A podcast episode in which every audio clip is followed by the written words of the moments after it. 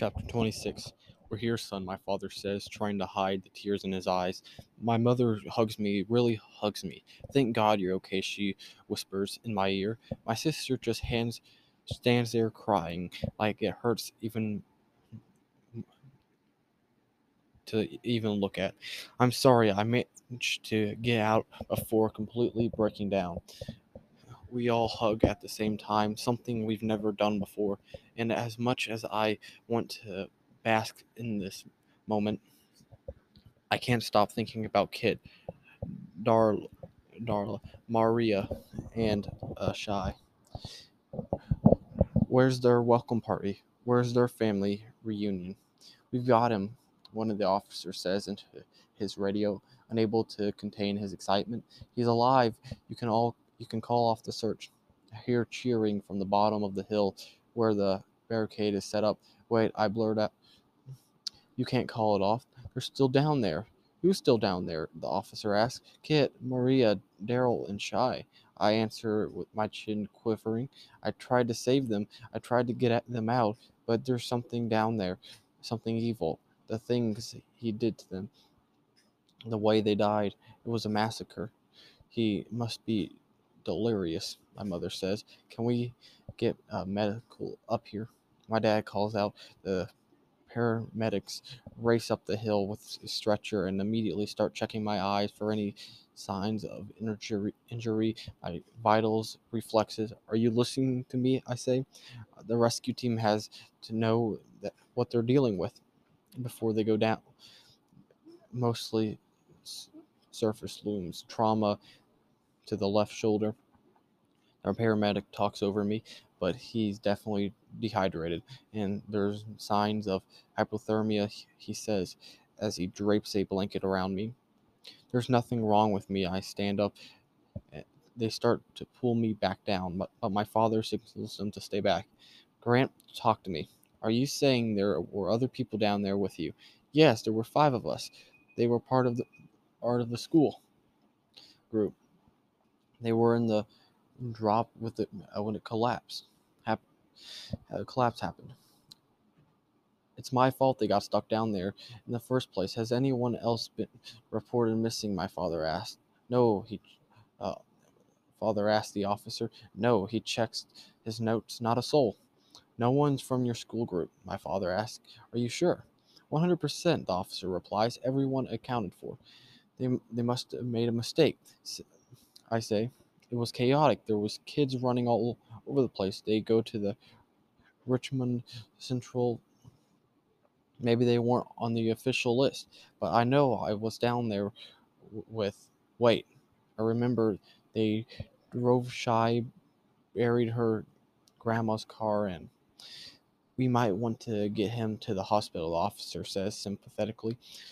He could be in shock, or he, or having a head injury. Dad, please. He looks me in the eye and gives me a slight nod if my son says there are people down there. You need to take this seriously. Of course, Senator uh, Tavish, he says immediately, uh, backing down. I almost feel sorry for the cop, but this is too important. He got on his radio. We've got a possible recovery situation. Four bodies. Can you send the NCRCT now? As three rugged looking guys come up the hill decked in, out in full gear. I know they're the real deal. The officer goes to speak with them before bringing them over, but I can tell these guys are aching for a reason to go, go down there. They'll hear me out. Can you guys, uh, can you give us the name description? The officer says as he pulls out. But yeah, yeah, of course I can. I gather my wool blanket and tighter on my deck. Kit Jackson, but his real name's Jerma George Jackson. He's thinner, smart, but he's uh, in foster care. He stays with a woman named June. There's Daryl James Arnold, about 6'2", buzz cut. He lives in the trailer park off of Meadow, Maine. Mara Priscilla uh, Perez, long straight hair, bangs around five four. She's an EMT. She's an EMT trained shy, uh, shy Cheyenne, Rose Taylor. Even saying her name out loud hurts. Dark, curly hair. She's athletic, all stayed. she lives with her grandma Ruth. Uh, she has the Olympic trial Monday. I swallowed hard. She had Olympic trials on Monday. I, I look up at the officer, not even writing this down anymore. They're all just standing there, a sea of confusion on their face. I look at my family for support, but they hu- huddled together. They even they can't even look me in the eyes. Why aren't you writing this down? Why aren't you doing anything? You need to send a team down there to get their bodies. They deserve a funeral, but I'm telling you, you the rescue team needs protection backup because whatever's down there is not human, not anymore. The rapture. One of the rescues whisper. The the what? The cop asked. The caving term. It happens extremely in extreme conditions. It's uh, hallucinate my, uh, from uh, sensory deprivation. Evasion. You don't look. You don't have to whisper. I can hear you. I say. I know all about that, and that's uh, not what's going on here. They found me and they res- They rescued me. They we pa- uh, passed through a chamber full of guano and cockroaches, squeezed so tight, uh, tight they had to dislocate my shoulder to get me through. I couldn't have done uh, done it all by, that by myself. Deputy hands a newspaper to my dad. He looks like it, looks at it and nods. What I ask, what is it? My dad places the paper in my hands. He puts it his arm around me. I'm not sure if he he's trying to steady me or himself. Are these kids you are talking about? I look at the paper and there are they are there they are on the front page, all line up. It's their school photos, and next to it is a big show, photo of me, the pre incident, looking like I don't have a care in the world. Yes, I run my finger over Shy's face so you know th- about them. Reading the headline, my father says gently Senator Sutton Grant Tavish Fifth is still missing. You remember him from the gruesome accident that killed four Richmond Central High School teens this past uh, December. It starts at my f- finger, a chill so deep that it travels through my entire body, turning my bones to brittle ice. I step away from the crowd, starting staring into the narrow crack in the limestone. So suddenly, I am back to that night, uh, staring down at the gash in the pavement as I walk towards the wreckage. All I want to do is close my eyes, but I force myself to look to face the truth of what I've done. I see Kit clutching his red flashlight, the deer crossing sign impaled through his chest. I see Daryl, his skull crushed against the pavement, his fingertips flickering. I see Maria decapitated on the side of the road, the snow melting around her. And I see Shy hanging halfway through the windshield with her arm resting at my feet. She's staring right at me. Her mouth is moving, but I can't hear what she's saying. I step closer, the glass crunching beneath the soles of my shoes. Closer, I crouch next to her, pressing my ear against her lip. You are the monster, she whispers. I stagger, I stagger back. Reality crashes back down on me like a giant boulder. Falling to my knees, I press my palms against the hand unforgiving earth. That's why all our watches stopped at 11:57, the time of the accident. That's why they were always colder than me. But they never needed to warm up. That's why we were able to pass the food around so many times because I was the only one eating it. That's why Daryl was able to get through this, that squeeze so easily, and I wasn't.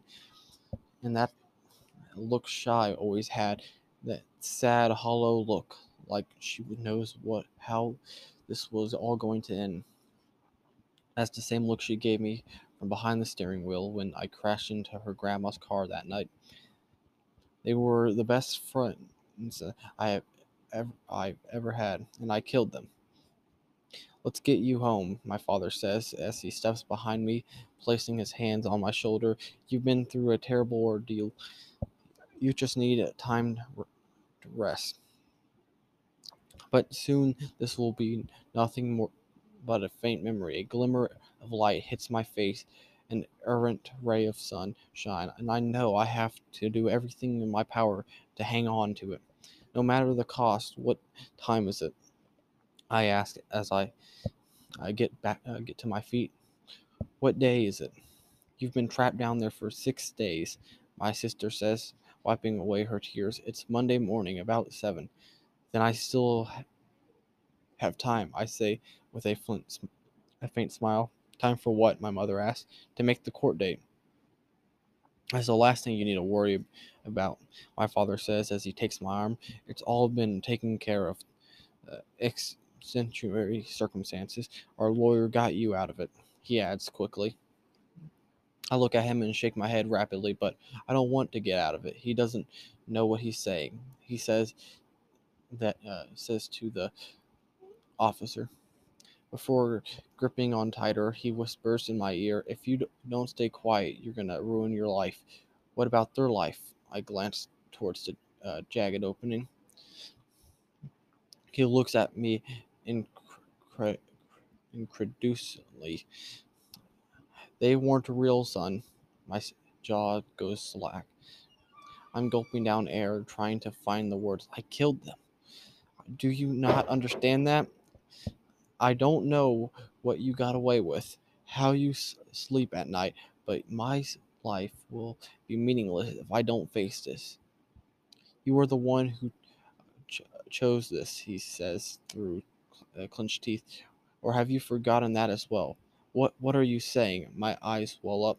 That night when you called me, and like a bomb going off inside me. It's all coming back. Every last painful detail. Blood on my hands. I called my dad, and I, as I stood there watching Shy die, Dad gave me a, a, the choice: call the police and face this, or call the lawyer to fix this. I chose wrong. I say. I back my away, the tears streaming down my face. I chose wrong, even with this heavy burden of what I've done. It feels like a million pounds have been lifted off my shoulders. It may have been the rapture, I say. I say, raising my head to my face, the, to face the world, but they were real to me, and, they, and I keep my promises. I remember everything. That was the last chapter of the book, The Unfortunates. I have to say, it was most one of the biggest turn events that I've seen in a while. After Grant gets out of the cave for after being stuck there for six days, he's met with the rescue team, ambulance officers, and his family. His family all hug him once he gets out, something they've ne- uh, never done before. Um, but Grant isn't worried about that. He's worried about the people still stuck down there, the four people he was with the entire time, or so he believed.